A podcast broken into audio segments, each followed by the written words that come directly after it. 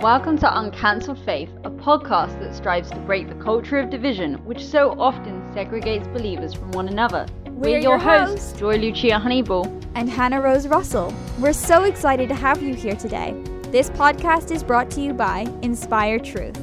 Our mission at Uncancelled Faith is to create a space for people to share how the Lord is calling them to live, bringing a new perspective on subjects that so often become a topic of division.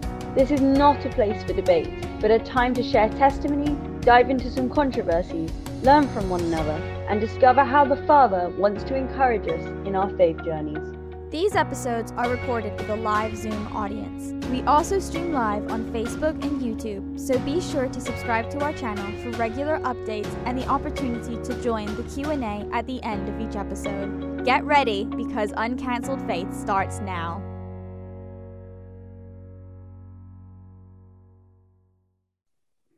This week, we are so excited to introduce our guest, the Christy and Carol Award winning and ECPA best-selling author, Connie Lynn Cassette.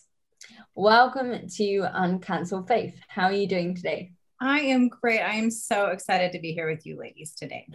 And we're so excited to have you. I know many people watching and listening will know who you are, but for those who have never heard um, about you or your incredible books, why don't we start by um, you just telling us a bit about yourself, where you come from, how you came to faith in Yeshua Jesus, and what made you want to become a writer? Okay, well, that's a big order there. Um, I am, um, I'm the mom of two children. I have a 14 year old and a 17 year old, and I've been writing since they were little itty bitty. And um, I, um, let's see, I we live in Texas. Uh, we've actually lived all over the United States. We lived in North Carolina for a while, and Utah and Seattle. Um, we're actually originally from Spokane, Washington, and um, I started writing because I I had always been a reader. I'd always been interested in history, and um, I was kind of doing some of my own personal um, study into the history and culture of the Bible, and um, trying to understand the connections between the Old Testament and the New Testament. So I was just kind of listening to podcasts and just digging in for myself. And I started thinking about the Exodus and what um, what what was going on kind of in the background and um, i was reading about the mixed multitude that goes up with the um, hebrews out of out of the exodus and i started to get kind of curious about who this mixed multitude was and why they went with the hebrews and so i just it kind of snowballed from there and a story popped into my head and it wouldn't leave me alone um, and i really didn't have a whole lot of um, faith in myself. I didn't have a whole lot of self confidence. So I wrote a few chapters and I thought, this is the most horrible thing that anybody has ever written, and nobody will ever want to read it. and um, I put it away. And um, it, and it took me a few more months before I we actually moved to Seattle for a year, and there was nothing to do except for I was I had little tiny children, and we were like completely broke, and it rains all the time in Seattle. And so I was stuck in the house, and I thought, well, what's it going to hurt to pull it out and try? Um, and so I went to the library, got every book I could possibly get on on writing, and um, I started to work on it and ended up with a manuscript and entered it into a couple of contests and it all kind of snowballed from there so um, it wasn't something that i thought would ever become my life. I'm still kind of reeling from it, kind of pinching myself that it even is what it is. So God's been super good to me. Um, and as for my faith journey, um, I actually I grew up in a family with a, a mom and a grandma who are very very strong in their faith. I would say I'm kind of a little bit like Timothy, and um, I actually went forward at a Billy Graham crusade when I was six years old, and um, I somehow ended up in front of a journalist who took my picture. And I ended up being on the front page of the newspaper um, the day that I accepted Jesus. And so that's really fun. I still have the newspaper. It was like Billy Graham, and then there's me um, in the dome. And so it's that's pretty fun. Um, kind of record of my that day I went forward. So um, and then I was just you know discipled by my mom and my grandma over my lifetime, and you know, went through some some pretty big ups and downs when I was 18. I um, kind of walked away from my faith, turned my back on the Lord, and turned my back on my family, and um, became a prodigal daughter. And so, um, one of the books that I've written, um, Until the Mountains Fall, is a, a prodigal daughter story. And so, there's a lot of kind of my my emotions and feelings during that time within that book. So I've gotten to use some of that experience. Um, but because my mama was on her knees for me just day in and day out, um, that period of wandering was a lot shorter than it could have been. And so the Lord got a hold of my heart and um, ended up getting married and moved around and ended up writing. And here, here we are back again. So. that's that's cool. It's re- it's really great to to hear your story. I'm I'm really inspired by how um, you know, God, God essentially kind of threw you into this profession through just this story that wouldn't that wouldn't yeah. let let you go. That's that's so inspiring. I feel um, like the Lord kind of took me by the hand because I had zero clue about publishing. I, I remember my a friend of mine. I sent her the manuscript, and she said, "Well." you should do something with this. You need to get a literary agent. And I said, What's a literary agent? I had zero clue about the world of publishing and what it took. Um, I'm actually a little bit glad that I didn't know because I think it would have scary. Me. I know, yeah, it's scary. Um, yeah, so I just kind of the Lord just kind of gave me light for the step I was on, and then I would move on to the next one, and then He would give me light for the next one, and you know, it just He just really He took me by the hand, and He um, he's been so good to me to just help me along and and keep me grounded and um, i just it, it blows my mind every day it blows my mind and every time a new project comes up or something it's just uh, you know god's so good he's good he and i want it to be for his glory alone so amen absolutely i think yeah. that's that's how i write too like um i will go and just get this inspiration to start writing. And I'm like, okay, this is just going to be a short story. And like eight months later, it's now this, this whole book. And I'm like, okay, God. And every time yeah. I would sit down, I'm like, I have no idea. I don't know like what kind of writer you are, but for me, I um I don't plan anything because I don't know myself. I just get this like little opening scene that I just start writing and, and then every time I go to my uh, computer I just keep like the words just flow out of me until the story evolves and it becomes what it is then of course I have to like go through and like fix up all the messiness because I've had no planning but so you're um, what we call a pantser because you write by the seat of your pants yeah I and I, I used to be that way too like when I first when I wrote counted with the stars I had absolutely zero clue what it meant to plot or anything. So it kind of came out in more of an organic way for me. Now I have moved to where I'm what I call like a hybrid pl- plotter plant pantser. so I do a general structure of the story and I, I kind of plan out my chapters in a um, overall way. Uh, but but within that, I kind of pants my scenes. So um, my my the way that I work has changed a lot over the years. Um, and then I have uh, plotting partners that I work with that help me build that story in the beginning so that when I'm in those scenes, I don't have to struggle through the overall uh, plot line. So it makes it a little easier. It's uh from from what I've heard of you know some of my you know other writer friends. It's a it's a long it's a long process and it can it can be you know a lot to to work through and to you know stick with a long project even with all of this um i'm yeah. i'm really interested actually about your your research process mm-hmm. um i'm really interested in ancient eastern culture and and just as a writer you must do so much research into your into the cultures you're writing about. Um, what is the most interesting thing or something that's really stuck out to you when you've been researching um, the cultures you're writing about? Um, i think the biggest thing to me is i think uh, how advanced ancient people were. Mm-hmm. um, I think in my head, before I started really digging into ancient cultures, I thought they were very primitive. And um, I think that's some uh, an idea that we get from from school and from you know kind of an evolutionary mindset. Um, but when you go back and start to look at the architecture and the jewelry making and the metalworking and um, the like I, I was reading recently that um, babylonian trigonometry is more advanced than the trigonometry they're teaching in schools. Oh and so they're they recently found like new trigonometry that they're incorporating from the babylonians.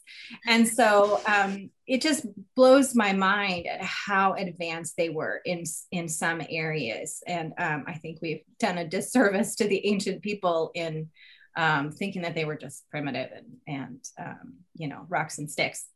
And uh, there was a there was a lot more that we are learning every day about the ancient people, which I love those rabbit trails. I you know I love to follow those. Um, one of the reasons why I got so into my new series is because it's about the Philistines and I found that there like recently was DNA evidence of where the Philistines came from and uh, there was a lot of kind of uh, back and forth with scholars on whether they were from Africa or like Eastern, um, up like by Turkey or whatever.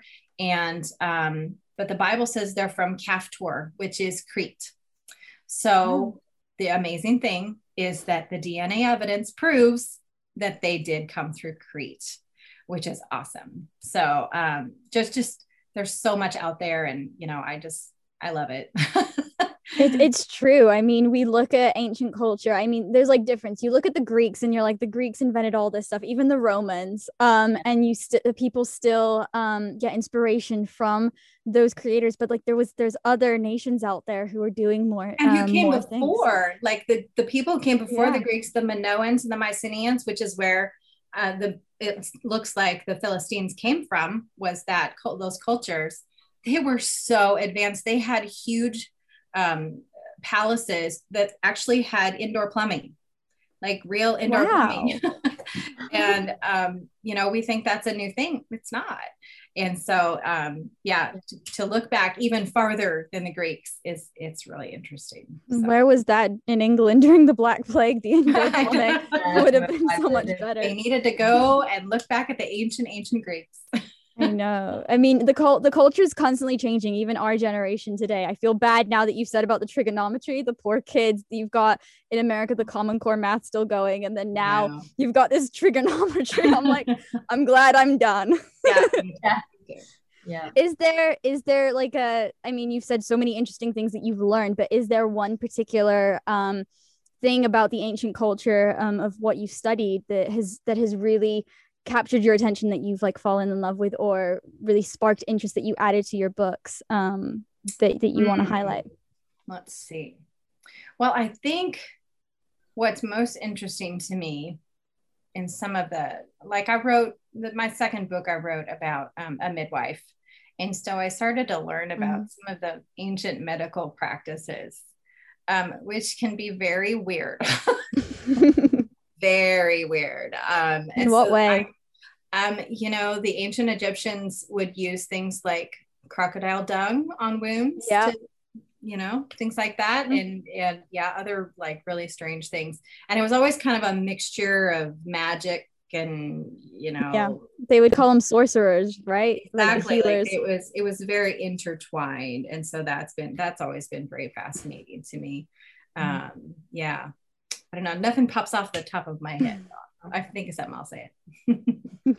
I'm I'm curious actually what the when you're doing your whole process as an author, what how much time you spend researching, kind of writing, and then like editing. Like, what's your what's your ratio? Well, Counted with the Stars took me five years. Well, four to five years to write. And so, um, because I was learning, I was learning about the history and the culture and the Bible and also teaching myself how to write. So it took me a long time to figure that out. But because of that, I spent four to five years just kind of deep in study. And so mm-hmm. I kind of have a base of knowledge now. So I don't have to go back and like start from scratch every time I do a book. So I do a little initial um, research um, well, of course, I always start with the Bible. I start with the word, I figure that I, and I build my story on top of that first. Um, but then I mostly kind of follow my own curiosity. and um, I love reading like academic papers. I love um, academia.edu, and they're always coming up with new uh, new papers all the time. It pops up on my phone in the morning. I'm like, ooh, I got to read that. Um, and so um, I just kind of follow my curiosity and what what I need to to to for a certain scene. You know, like um, I studied uh, games in ancient times, and the Philistines and the Egyptians loved board games. And so I thought, okay, this is really cool. I want to incorporate this in the scene. So I would kind of follow that rabbit trail and look for that. So it's not like I have to spend three or four months really digging in anymore. I really kind of follow what I need and where where I where I'm interested in going. Do you yeah. ever just write a scene of how you think it should be and then research it after to just make sure that it's historically correct? Oh yeah.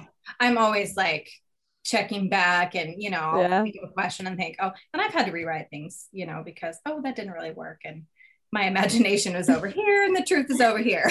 yeah.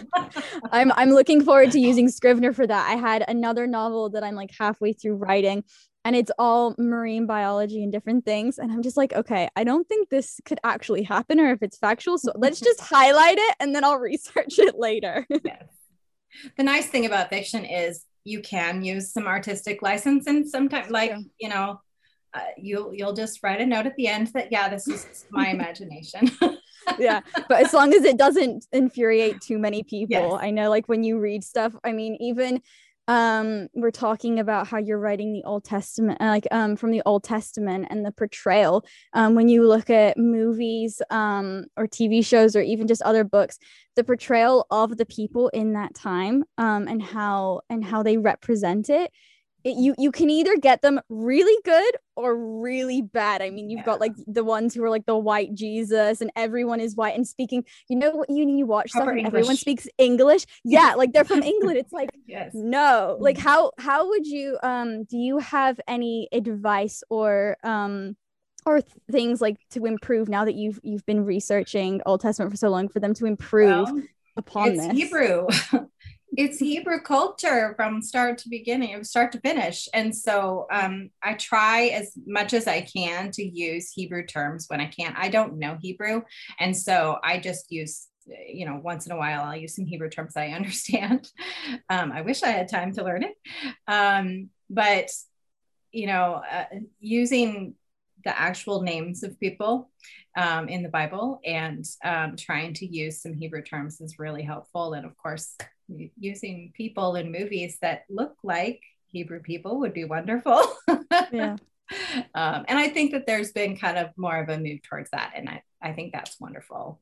I, I, I don't know if you've been watching The Chosen, but I think that there's some, yeah, some, they're, they're making some good strides there. So they actually film. The Chosen right by my house now. Oh, really? Like it's like 15 minutes from my house now. So it's pretty cool. Are my you able daughter, to go visit the set? I don't know, but my daughter is dying to be an extra, so we're gonna see if we can figure it out. well, I had my my friend Joshua Aaron. He went for the Christmas special to perform, and he said he was like, "It's so weird. I just had to travel like twelve hours to go to a place that is one hour or like two hours away from me. Right. Oh, like he's like in the Galilee, drive to Jerusalem, and then he goes to Texas to go and film in Jerusalem. That's funny. No, I agree that the chosen I think is doing some really good work with yeah. you know culturally authentic yeah. Bible stories, and I think that's that's something that's that's really great that, that you're doing this so so people can see, oh, okay, it's not actually how I had it in my head. You're bringing the Bible to life. You're bringing the Old mm-hmm. Testament to life, which is, and it's very important that you're doing this with the Old Testament because we have so many adaptations of New Testament stories and the Gospels, and which of course is so important. But I feel like the Old Testament is something people kind of would quite like to just slip past. Yeah. So yeah. Um yeah, and those of us that grew up in the flannel graph generation, like you know, do you know what flannel graph is? Am I am I talking it okay, so in in Sunday school when I was a kid, they had these little like felt people that they would put on a board, and then they would tell us the story, and they would move the flannel graph characters around.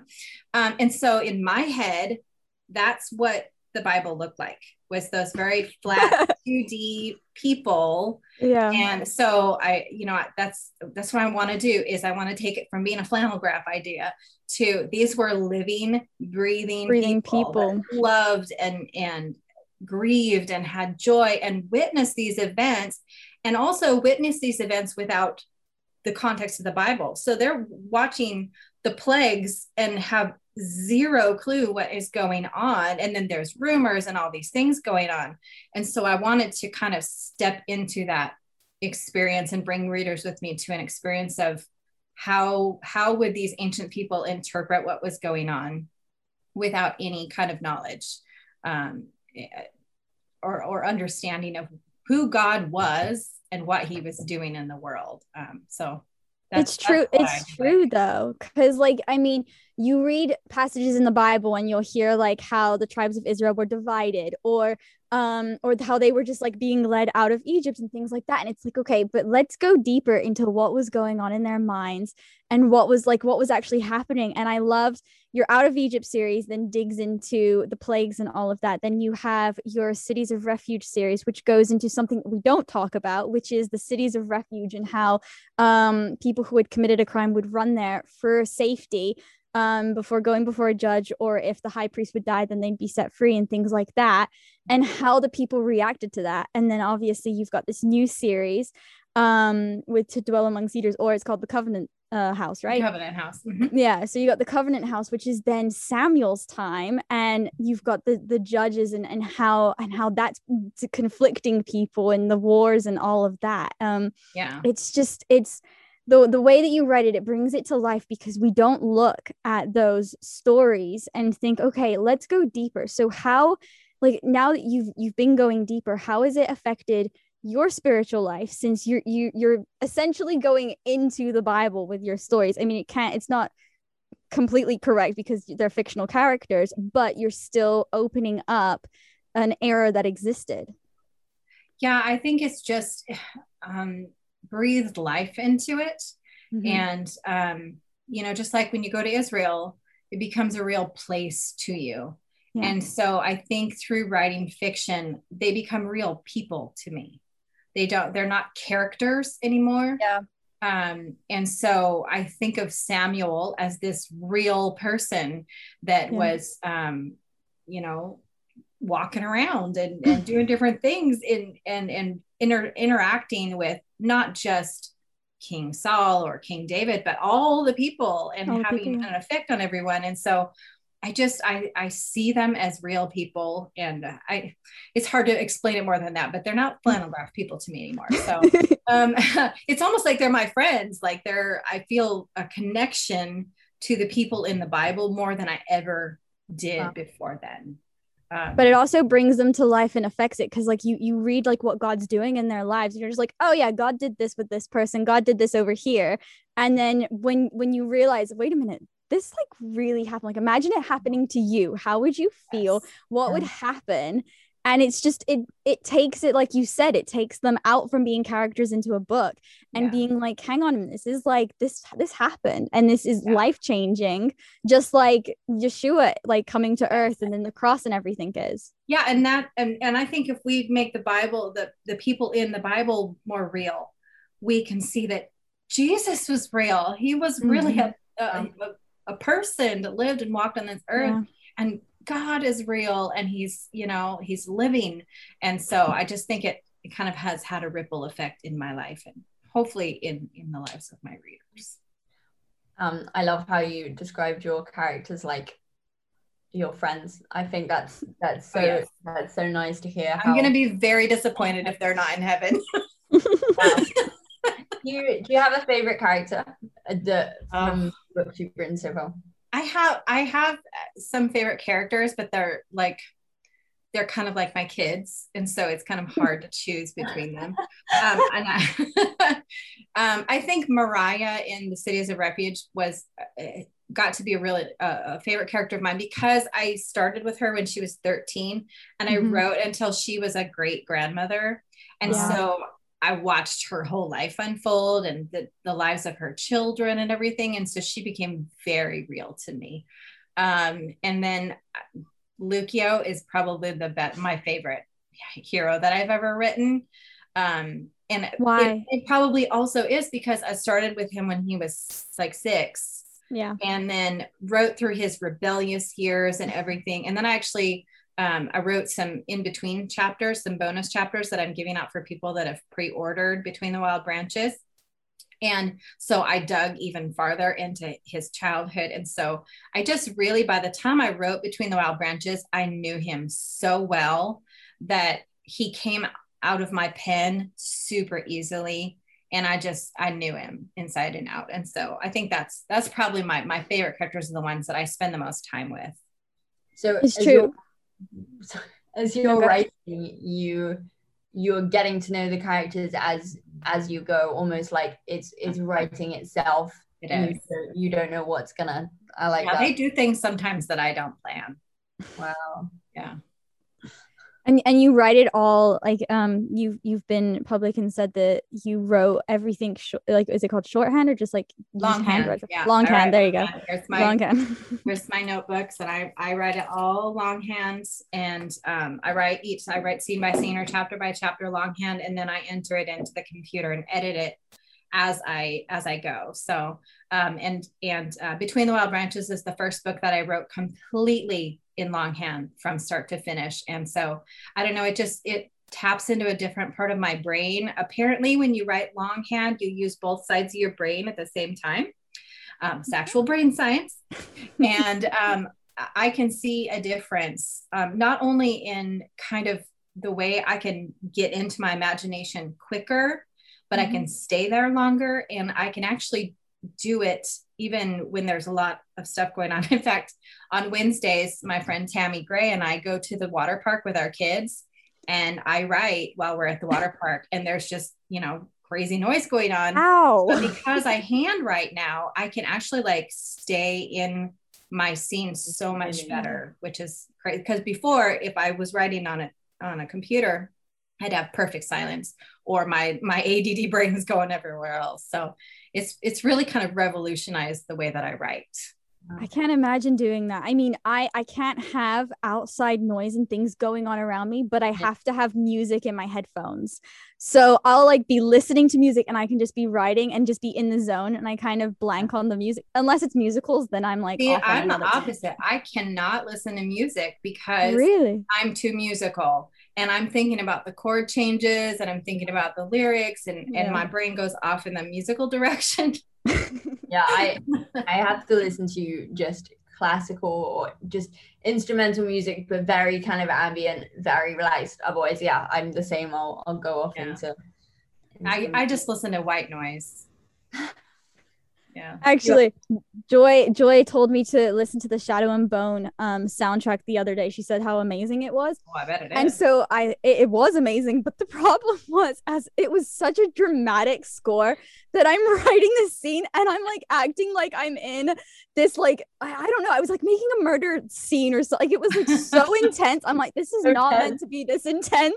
So now i have to rewrite it because i'm like yeah no this you to her direction huh? That's yep funny. exactly That's probably why I don't listen to music. I do when I'm um, editing, I'll listen to music, but not when I'm. See, then I can't do that. Right. If I'm writing it out, I can listen to music, but if I'm editing, I can't listen yeah. to music. Oh, interesting. All our brains work. All the different, yeah, exactly.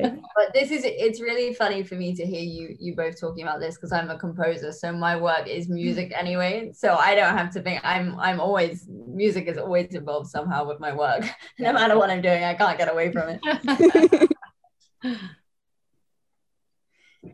So, um, I mean, Joy, you said um, you I've I've read all of Connilyn's books. You were reading a few um, to get yourself acquainted with Connellan, and you mentioned about her action scenes and her description, and I know you had a question about that. Yeah, so I I was struck by um, the beginning of um, Between the Wild Branches. Um, it opens and straight away we're into this intense, brutal fight scene, and it it's it's a, a, great opening to to a book because you're you're straight in there. Um and it's a it's a very authentic action scene. You can kind of see it play out in your mind as you're reading it. So what does your writing process look like when you're writing these scenes, um, both action scenes and um, the the descriptive narrative you're so good at writing, where you have so many of these juicy adjectives peppered into your sentences. Um, how how do you go about doing this? Does it does it come does it come easily? Does it come natural? I love juicy adjectives. I am stealing that right now. Um, I am a super, super visual person and I always have been. And I've always been the kind of person that when I when I have a memory of something in my past, I can feel it, smell it, hear it. it it's just this the sensory stuff hangs around in my brain much longer than like details. Like I won't remember what somebody says, but I'll remember the emotion and the feelings that I have with regard to those. And so because that's the way my brain works when I go into a scene, I would say I'm going into it because I do. I feel like I go into a scene and I and I I'm in it.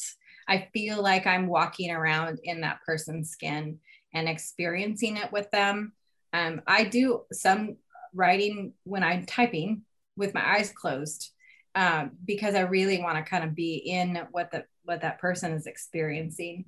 Um, and I just I just love that. I it's so much fun to to kind of put aside the structure of a of a um, scene and just think about the, the sensory details. What are they hearing? What are they what are they tasting? What are they smelling?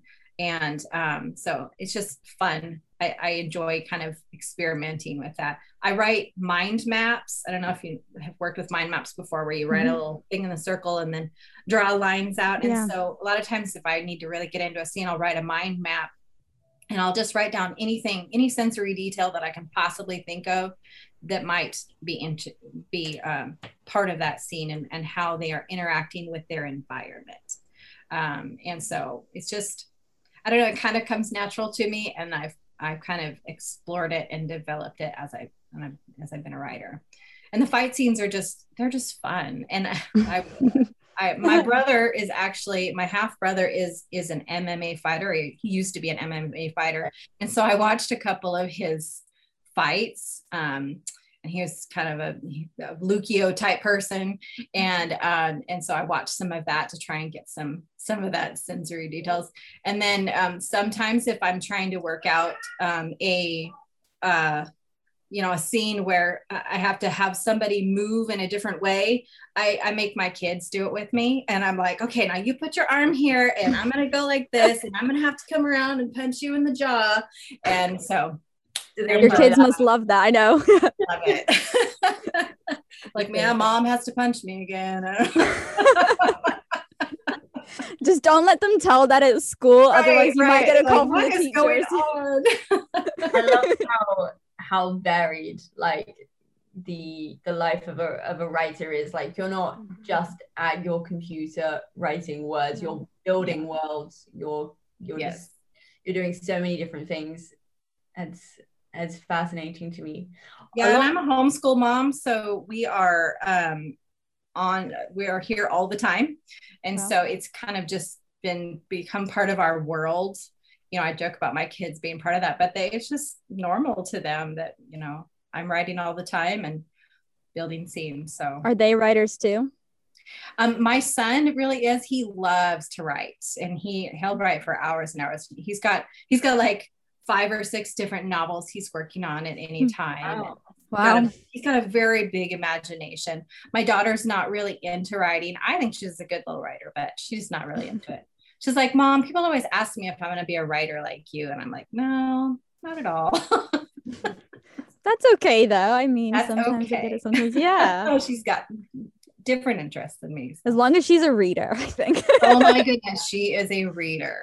Yes. Okay. She, and she's been she's been reading a series and they're big thick books and she's been reading like one a day. She's like mom it had oh 70 God. chapters and i just finished it. So yeah she's are you all like fast readers then? I can only yeah. do like 30 pages in an hour.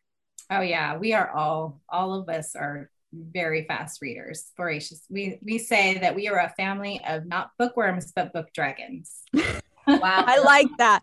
I need to use that. I'm a, I'm a slow reader, I think, as well. I'm with Hannah. I want to digest it. It depends, though. If the writing style, when I was reading um, the chapters of, of your books, it it does flow very well. It's it's easy to to get in, and you're reading fast, and you're going along with with the characters and the narrative, and the the action really helps with that. So so I think that's a sign of a of a good writer if you can if you can get into it and you can read quickly. Yeah. So It's also a sign of my awesome critique partners because they make sure that I don't have parts that lull. They're really great at keeping my plot going. And I always joke, they'll they'll say, okay, this this one's boring.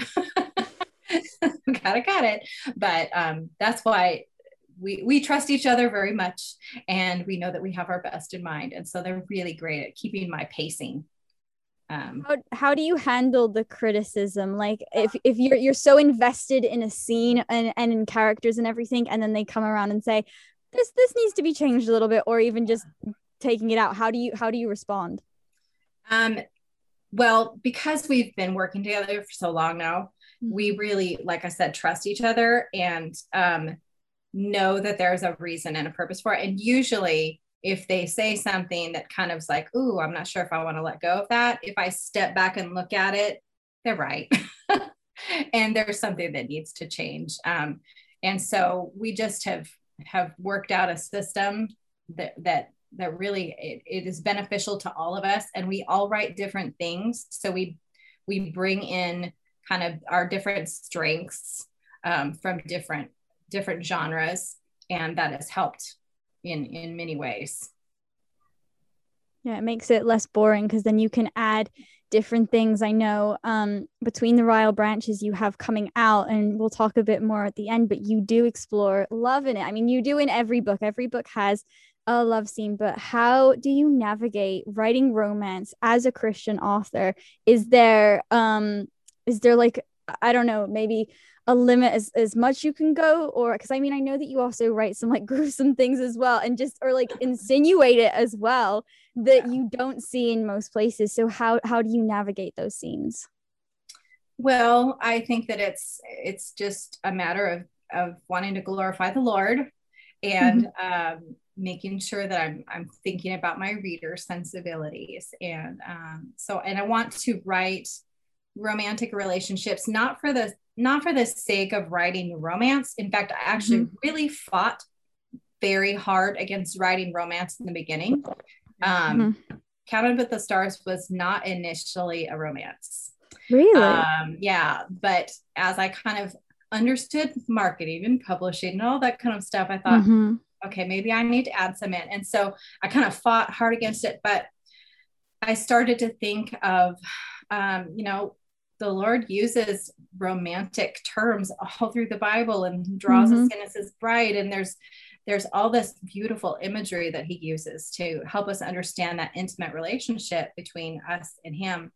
And so I wanted to portray romantic relationships that were glorifying to the Lord, even though the people were broken and they had issues. And I wanted to show heroes that were self-sacrificing and um, you know so that has become it's become a way of showing how god is interacting with the people Mhm. through those Mhm. romances if that makes sense. Um, and uh, it's it's actually become a lot more fun because i've kind of let go of that that wall i had. Um, and so i enjoy it now. It's it's um it's a challenge i think. And you know sometimes i'm writing about relationships that are are marriage relationships. And so you have to kind of make sure you stop at a certain part but those things happen. I like to be realistic about um, people and you know the romantic things and the gruesome things. Yeah. Yeah. How how have you felt your audience respond to to those kinds of um, stuff? Because obviously in your in your newer books are, are based in philistine territory as opposed to hebrew territory and the philistines were brutal the battles were bloody the women weren't always treated with respect. How have you navigated that and how have you felt your audience respond to well you know i do have to water a lot of it down. Um, if I wrote the way that things truly were, it would be unreadable to our modern sensibilities. Um, and so I do have to kind of pick and choose the things that I write about and how I write about them.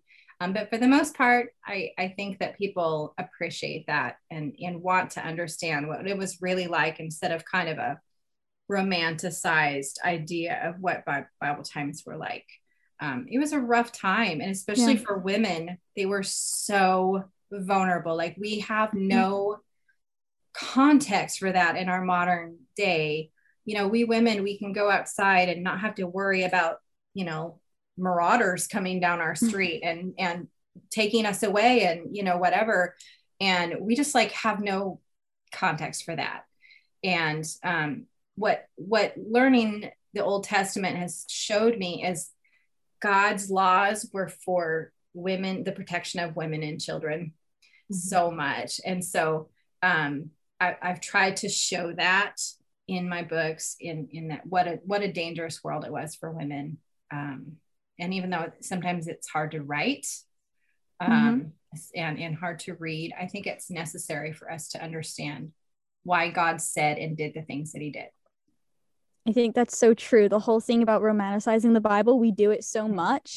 And it's like, it, it wasn't beautiful the time. And that was kind of the point of it being this like broken nation and how we did need a God and we did need the law to protect us. The law was to protect is to protect. It's it's not this um this thing to bind us in chains yes. where oh we can't do something oh why not like it's so dumb kind of thing so yeah how has now that you you've been exploring it how um has it changed how you live your life um now that you've opened up the bible um and you see and you're you're learning how god's ways there's there's a there's a reason for everything. It's not just he just wrote something to keep us out of it and be like oh yeah i just don't want you. Like for me i i keep biblically clean. We don't call it kosher because we mix meat uh milk and cheese um as as they did in the bible. But um the like we don't eat pork and and some people are like you don't eat pork like you're missing out. And i'm like there's a reason god said that. So i don't know is is there something that stood out um, to you that has changed how you live your life? Well i'm the same. I do i eat biblically clean as well. So um, and i've done that for a number of years. And yeah i get some i get some funny looks about that but yeah. um i just i i learned that that god's laws are for my protection and for my good. Mm-hmm. And there's a lot of things that God tells us to do that we don't understand why, mm-hmm. but we're still supposed to obey them because they're his laws. and um, you know, we we look at the world through the lens of Jesus. Like we're we're behind this this kind of wall of Jesus is here and we see mm-hmm. the world as it is since since Jesus came and since he changed the world. Um, you know, we have a um, Judaic, Western Judaic mindset um, but before Jesus came, the world was very different. Um, and so I think, I think if we can see the, the see the Old Testament and the New Testament as a whole, and that that to me is what yeah. changed the most in my mind was seeing that it is one story, mm-hmm. and everything is interconnected and there is grace on the first page of the Bible in Genesis and grace on the last page in Revelations. And, and Yeshua is through it all as well. Yeshua is yeah. through it every single mm-hmm. page and every every single word. Even the letters have importance and meaning within within the Bible. And so um, it just it deepened everything when I started to dig in further. That's that's so interesting because so often we hear that the Holy Spirit kind of entered believers' lives only after only after Jesus, only after Yeshua's ascension. But mm-hmm. one of the interesting things in your books, the Holy Spirit is there. The characters have a personal experience mm-hmm. with God. Was I'm assuming that was something that was that was important to to add into your books with including. Yeah, I, I think that I have allowed myself to think that the Holy Spirit is not in a box and he doesn't fit perfectly in our man made theologies. and so you know, the Holy Spirit was there hovering over the waters in, in the beginning. And mm-hmm. um, there's lots and lots of talk in the Old Testament and, you know, with uh, David and Saul and Samuel and all these, these people that had an obvious um, interaction with the Holy Spirit in one way or the other. And so um, there's just a lot we don't know about the, the way that the Lord works. And I don't want to ever put him in a box and so i have kind of allowed that to be part of my stories and and i hope that it will help people to um, maybe question a little bit what they thought they knew it's sense. yeah i mean because you look at the prophets so you've got prophets and you've got people that god used and that he speaks to but it just seems that in in christianity and just in the culture it's like um they stop there where it's like okay these people had god in their hearts right. the rest were just following religion and right. it was like that's that's not what was happening and and yeah. so um to to have that personal relationship. I i love like all of your scenes. I mean the scene um in the out of egypt series where it's on mount sinai i like cried. I felt that so yeah. strongly and i went to my mom like crying like you have to read this and then she listened to the audiobook as well and was like yeah like this is this is really good and the way that every character that you write has this um has this awakening. And also what's pretty cool is you you always your main characters for the most part um are not born Isra- Israelites. Like they're they're foreigners, like they're they're pagans, they're like, you know, they're not part of the tribes of Israel. And then you bring them in and it's this whole thing as well of the grafting in which we get in the New Testament, but we don't realize it was in the Old Testament as well. Always there. It was part of the law that God gave was that this mm-hmm. is how people become part of of Israel. Yeah.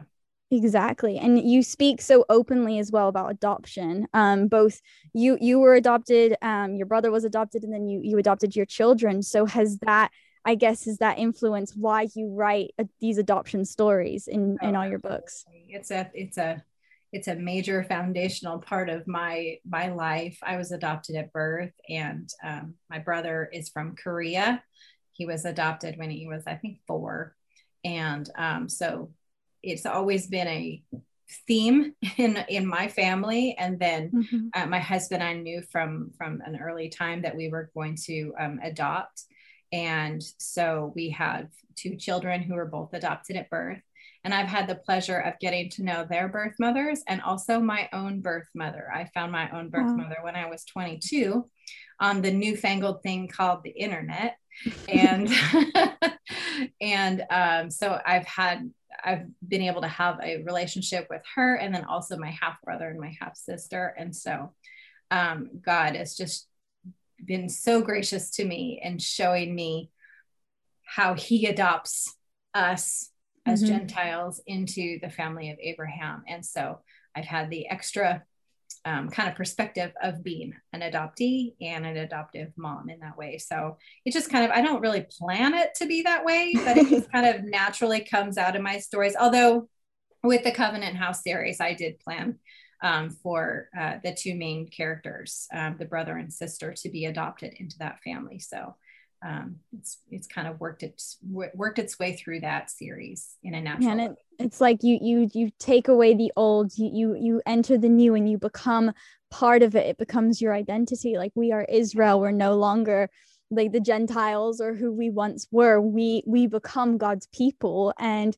his people are are israel like all the tribes and then all those who who enter into his covenant. And i think it's so beautiful that you add that. Have you gotten a response from readers um because it's such an unusual um thing to add to christian books the adoption thing. Yeah. Um, yeah, I actually recently got um, an email from a reader and she said, Why are you using this when this is a modern thing, this adoption? And I said, Actually, adoption is really ancient, and the Babylonians have uh, adoption in their writings, and the Egyptians mm-hmm. have adoption, and you know, the Bible has all kinds of adoption all over it. And um, sometimes it was because of, you know, not being able to have a child and they would adopt someone to be their, their heir. Um, and sometimes it, it had to do with with different things, but it was absolutely a thing that's been around for thousands of years. So it just kind of has has woven its way into my stories that way. That's so beautiful. And you know, even in in the Bible, we see this idea of different nations and different people being grafted in and different characters. Like I think of Ruth, who mm-hmm. kind of left her homeland to be yes. grafted into this family. the Bible is just this big picture. So to see that reflected in your kind of biblical biblical fiction it's it's I think it's great. It's reflecting Absolutely. Truth. I think adoption is a heartbeat of God and he, mm-hmm. he values it so much. And um, it's a, I'm, I'm grateful to be able to see all the different sides of it. Do you ever plan on, I mean, I know that you did like a, was it a short novel or was it a full novel based on the, the woman who touched Yeshua's garments? Are you, um, was that full novel? It was actually um, what's called like a short a short novel. It was about like a novella, five thousand words. So um, yeah, I that was really fun to be able to um, kind of slip into. It was actually a New Testament story, which I hadn't really done right. before. Um, but I was asked by Guidepost Fiction to write that, and I'd actually written a um, short story. It was only a thousand words on on that woman, and entered it into a contest before I was ever published. And so I'd already kind of thought about who she was and who she might have, you know, how she might have interacted with Jesus and and what it would have been like to be an unclean woman who yeah. was never able to get clean because of her bleeding um, and to approach Jesus in that way. And so it was pretty cool that it was a this little short story I'd written and I was able to turn it into a whole story. Well, we'll have to read that. Do you do you ever plan on expanding, like in writing novels or in series based in the uh, New Testament, or are you sticking to Old Testament for the time? Maybe, but for now, Old Testament is where I'm finding the most inspiration, and. I've kind of been going through the timeline. yeah, you are. You are. Of, I kind of skipped over most of the judges. Um, and I kind of joke about that. I was kind of tired of writing war. There's a lot of war in the judges. Um, so I might, you know, who knows? I may go back and write more in that period of time. But um, yeah, I just there's there's not a whole lot in the Old Testament, and so it's it's kind of a wide open. It's uncharted uh, waters. Uncharted yeah. waters is a great way to say it. Yeah. So there's just there's so much there, and so many thousands of years that I have to kind of play with, and lots of blank spaces to play with. So, well, I'm excited. never say never, but this is where I'm camping for now. So let's talk about uh, your new book, um, Between the Wild Branches. Um, the, so you began the story with the previous book, To Dwell Among Cedars. However, this time readers are going to follow Lucio, um, who we've mentioned, um, Laurie's brother, after he returns to Ashdod and becomes a champion fighter. What can we expect from from this new book? Um, well, you can expect some uh, fun action scenes because he is a fighter. And um, this also is kind of a second chance romance. And so um, Lucio and Shoshana were childhood friends and um, they were separated at some point, And so they haven't seen each other for 10 years. And both of them have really changed a lot in some ways. Um, and Shoshana has gone through some of those pretty rough things that we talked about earlier that that women had to had to deal with in those ancient times. And um, so what was interesting was writing them as children and then thinking about how they had changed in that 10 years mm. and and how their experiences had had changed them. Um, and so it's it's a lot of fun. And uh, it was really fun to dig into the philistines and what their culture might have been like. We don't know a whole lot about them. We really don't. There's been very little um, digging in that area. Um, and the digging that did happen was like 50 years ago and they're kind of still working through some of the stuff they found. Um, and so we have little kind of tiny pieces about the philistines but now that we know uh, that their DNA shows that they're from Crete, we can kind of maybe think about where some of their origins were. And so I use some of the ancient Minoans and ancient Mycenaean um, uh, evidence of what who they were and kind of wove that in. So um, yeah, it's it's a it's a lot of fun. It was a fun book to write. It was it was the book that f- kind of flowed out of me in a way that that my other books hadn't before. So yeah. In in what way? Like it just like all the words just came out like it didn't need much effort. It I really felt like it didn't need a whole lot of editing. Um, Mm-hmm. once it once it came out, it was it was pretty well pretty well what what you read.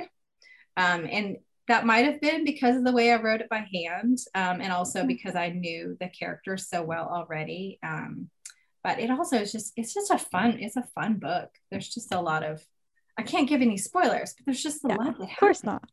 But this is also this is the first book where the majority of it takes place outside of Israelite territory and it, you're you're focusing on the Philistines. Was it what was it like to explore all that? I know you said that there's not a lot that you mm-hmm. know, but I mean to pick up on it from differing from the Israelites because you've got the Israelites who are these children of God who are following the Torah, and then you've got these pagan, ungodly gods, uh, people that they they follow ungodly. Uh, what am I saying? they follow other gods. There you go.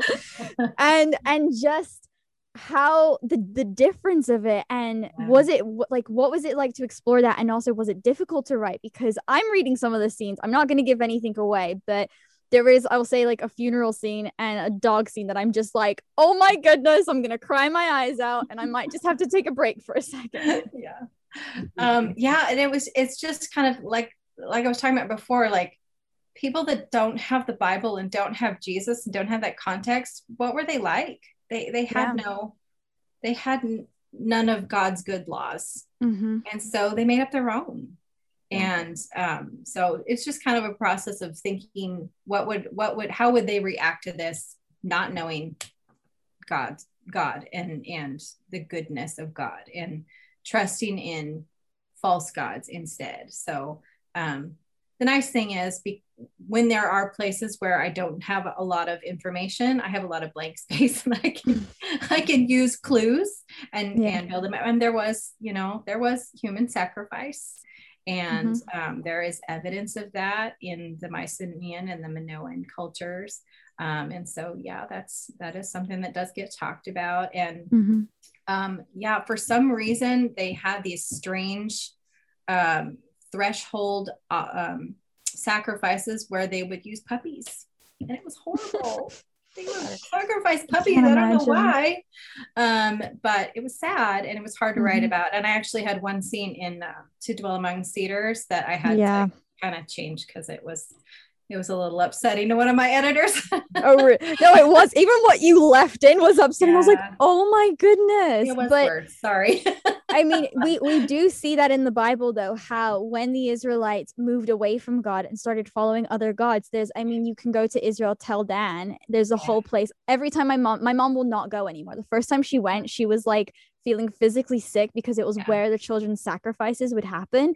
And you can still feel that darkness there. I and so the same thing when I was did there. you? Yeah. I know that's like that's like the hard place to go, and and everyone goes on the the tours to like show you, and I'm just like, why? Like Yeah. the, the rest of it is is okay, but it's just that one spot. Even I mean, you can go all over Israel and find those spots because um of how these different cultures then infiltrated Israel, and we see it today with how um how Christians navigate and how they'll like say, oh, we're Christians here, but then they go and follow like these um these other gods in the world um and how and how it responds to it so how how do you want your books to inspire people to cling closer to god Gosh, I just want them to dig deeper, Mm. to not just read the the stories and go, "Oh, that was a great story," and you Yeah. know, you know, but to dig deeper and to understand, like I said before, that everything is interconnected, and that Mhm. Jesus is there throughout the whole Old Testament, and it just it adds a whole new dimension to your faith when you start to dig deeper into the context of what what was happening during these times.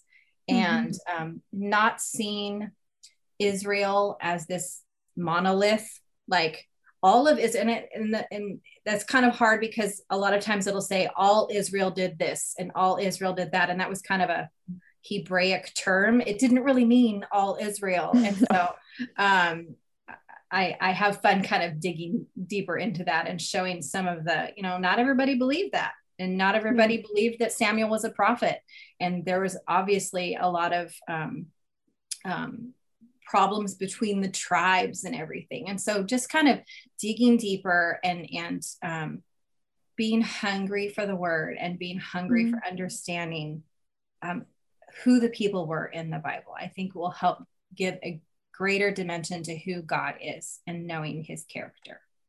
Amen. Amen. Yeah. I'm curious as to, um, especially with between the wild branches you're picking up um, with Lucio and Shoshana, and after 10 years, mm-hmm. um, when you're writing particular series and you're you finish one book and you know that the next book is gonna have these characters in somehow or after after a few years is it is it is it is it difficult to to to drop the story and know you're picking it up picking it up later and you're leaving time gaps? Or or is it you know when you finish a book where you're gonna or what point you're gonna pick up the next one?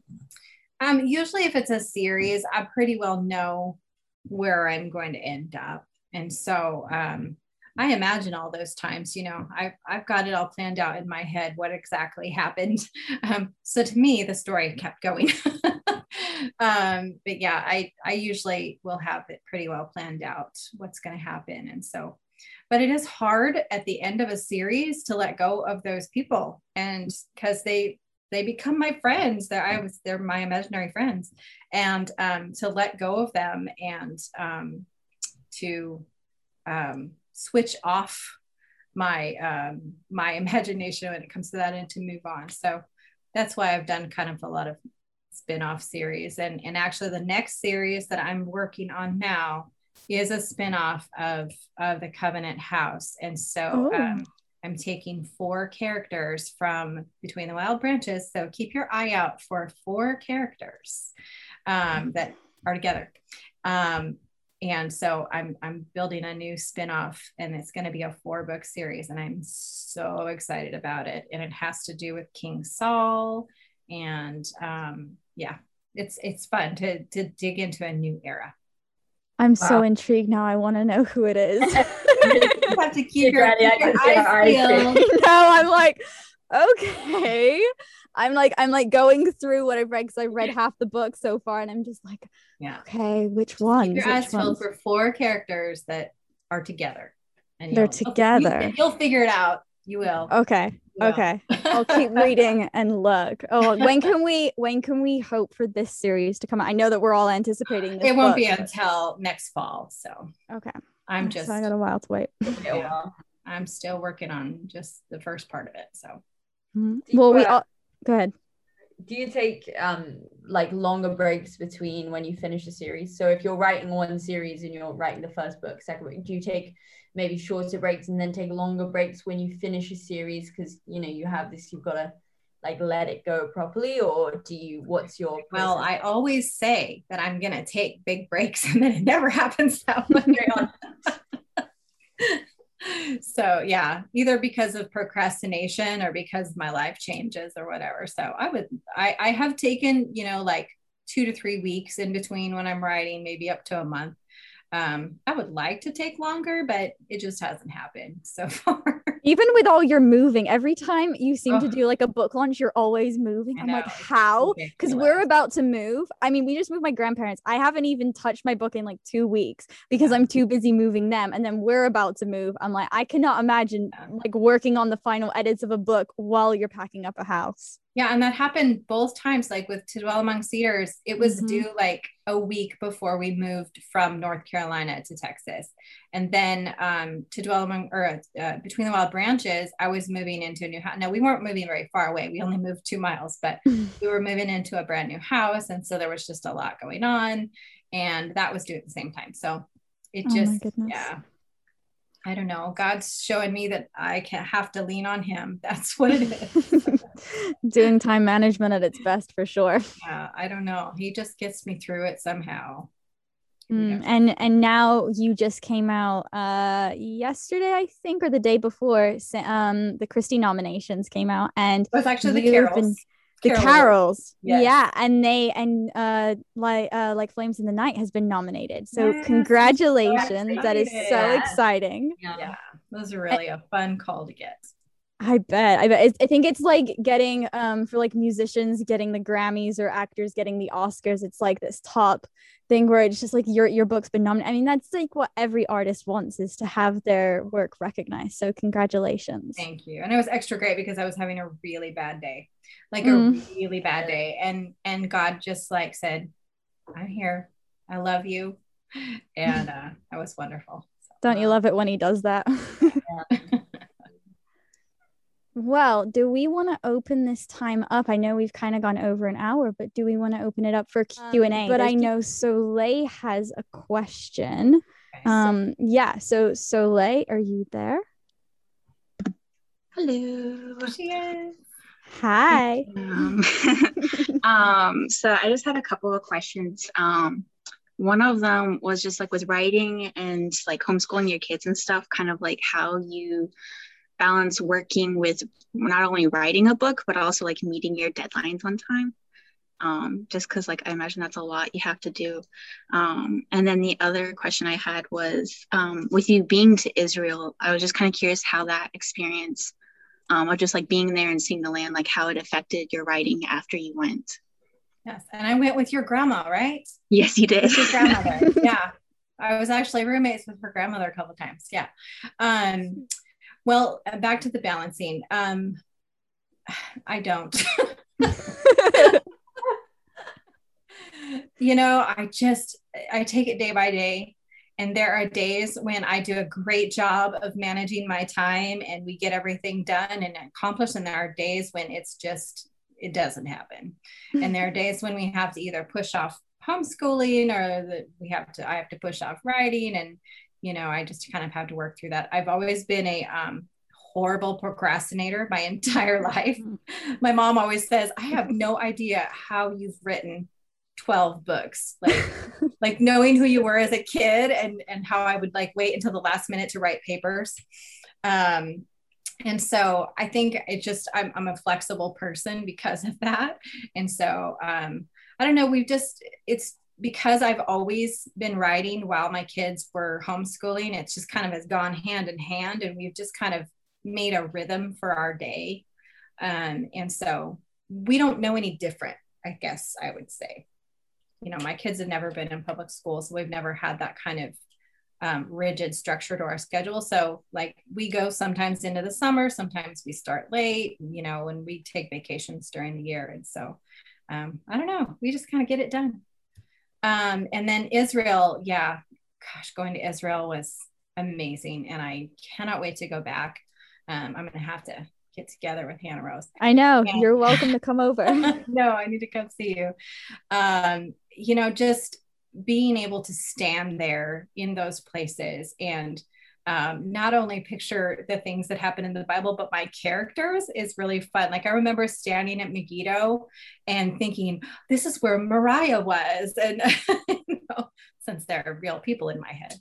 Um, so yeah, that is really, it's really uh, revolutionized the way that I think and, and picture my scenes. Um, so I hope I can go back very soon for sure. Well, if nobody else has any questions, um, then I think we're gonna close up. Thank you so much, Connilyn, for coming on tonight and sharing. For those interested in um, pre-ordering your new book that comes out, I want to say August 8th or is it 7th? Oh, it's actually July 6th. July 6th. Oh my gosh, what, what's the month? July 6th. There we go. July 6th, um, which is just yeah. two weeks from now. If you want to um, pre-order it, the just the um, link is in the description on the Facebook, and then for all those listening on the podcast later on, it's going to be in the description on this podcast. So be sure to pre-order it, or if it's already out when you're listening to this, order it because it is definitely a book that you won't want to miss. And can I put in a plug for Baker Bookhouse because they Absolutely. have it on sale right now for pre-order on 40% off and free shipping. So um, that is just the best deal out there right now. Amazing. And if you pre-order, I am sending out the a bonus gift of eight free chapters.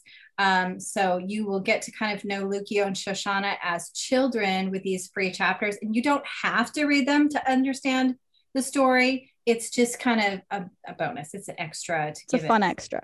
Di- dimension to their relationship. So I actually started to write like three or four chapters, and they just grew, and I had too much fun, and I kept going. So now it's eight, eight free Ah, chapters. I- Better. you can go to my website connilyncossette.com and and get that pre-order. Definitely pre-order, be pre-ordering. That. Yeah. Well, if it, for all our listeners today, if you want to stay up to date with our upcoming episodes, you can follow us on Facebook, on Instagram, YouTube, and other streaming platforms such as Spotify at Uncancelled Faith Podcast. Thank you so much, Connilyn, for joining us. Thank you. Thank you for the Mhm. invitation. I've had so much fun. we have we wish to. you all the success with your upcoming book and your new series that you're writing. hmm Thank you. Thank you. All right. And well, thanks got- for all of our listeners for coming on. yeah, and we hope you all have an excellent rest of your day. we'll see you later. Bye.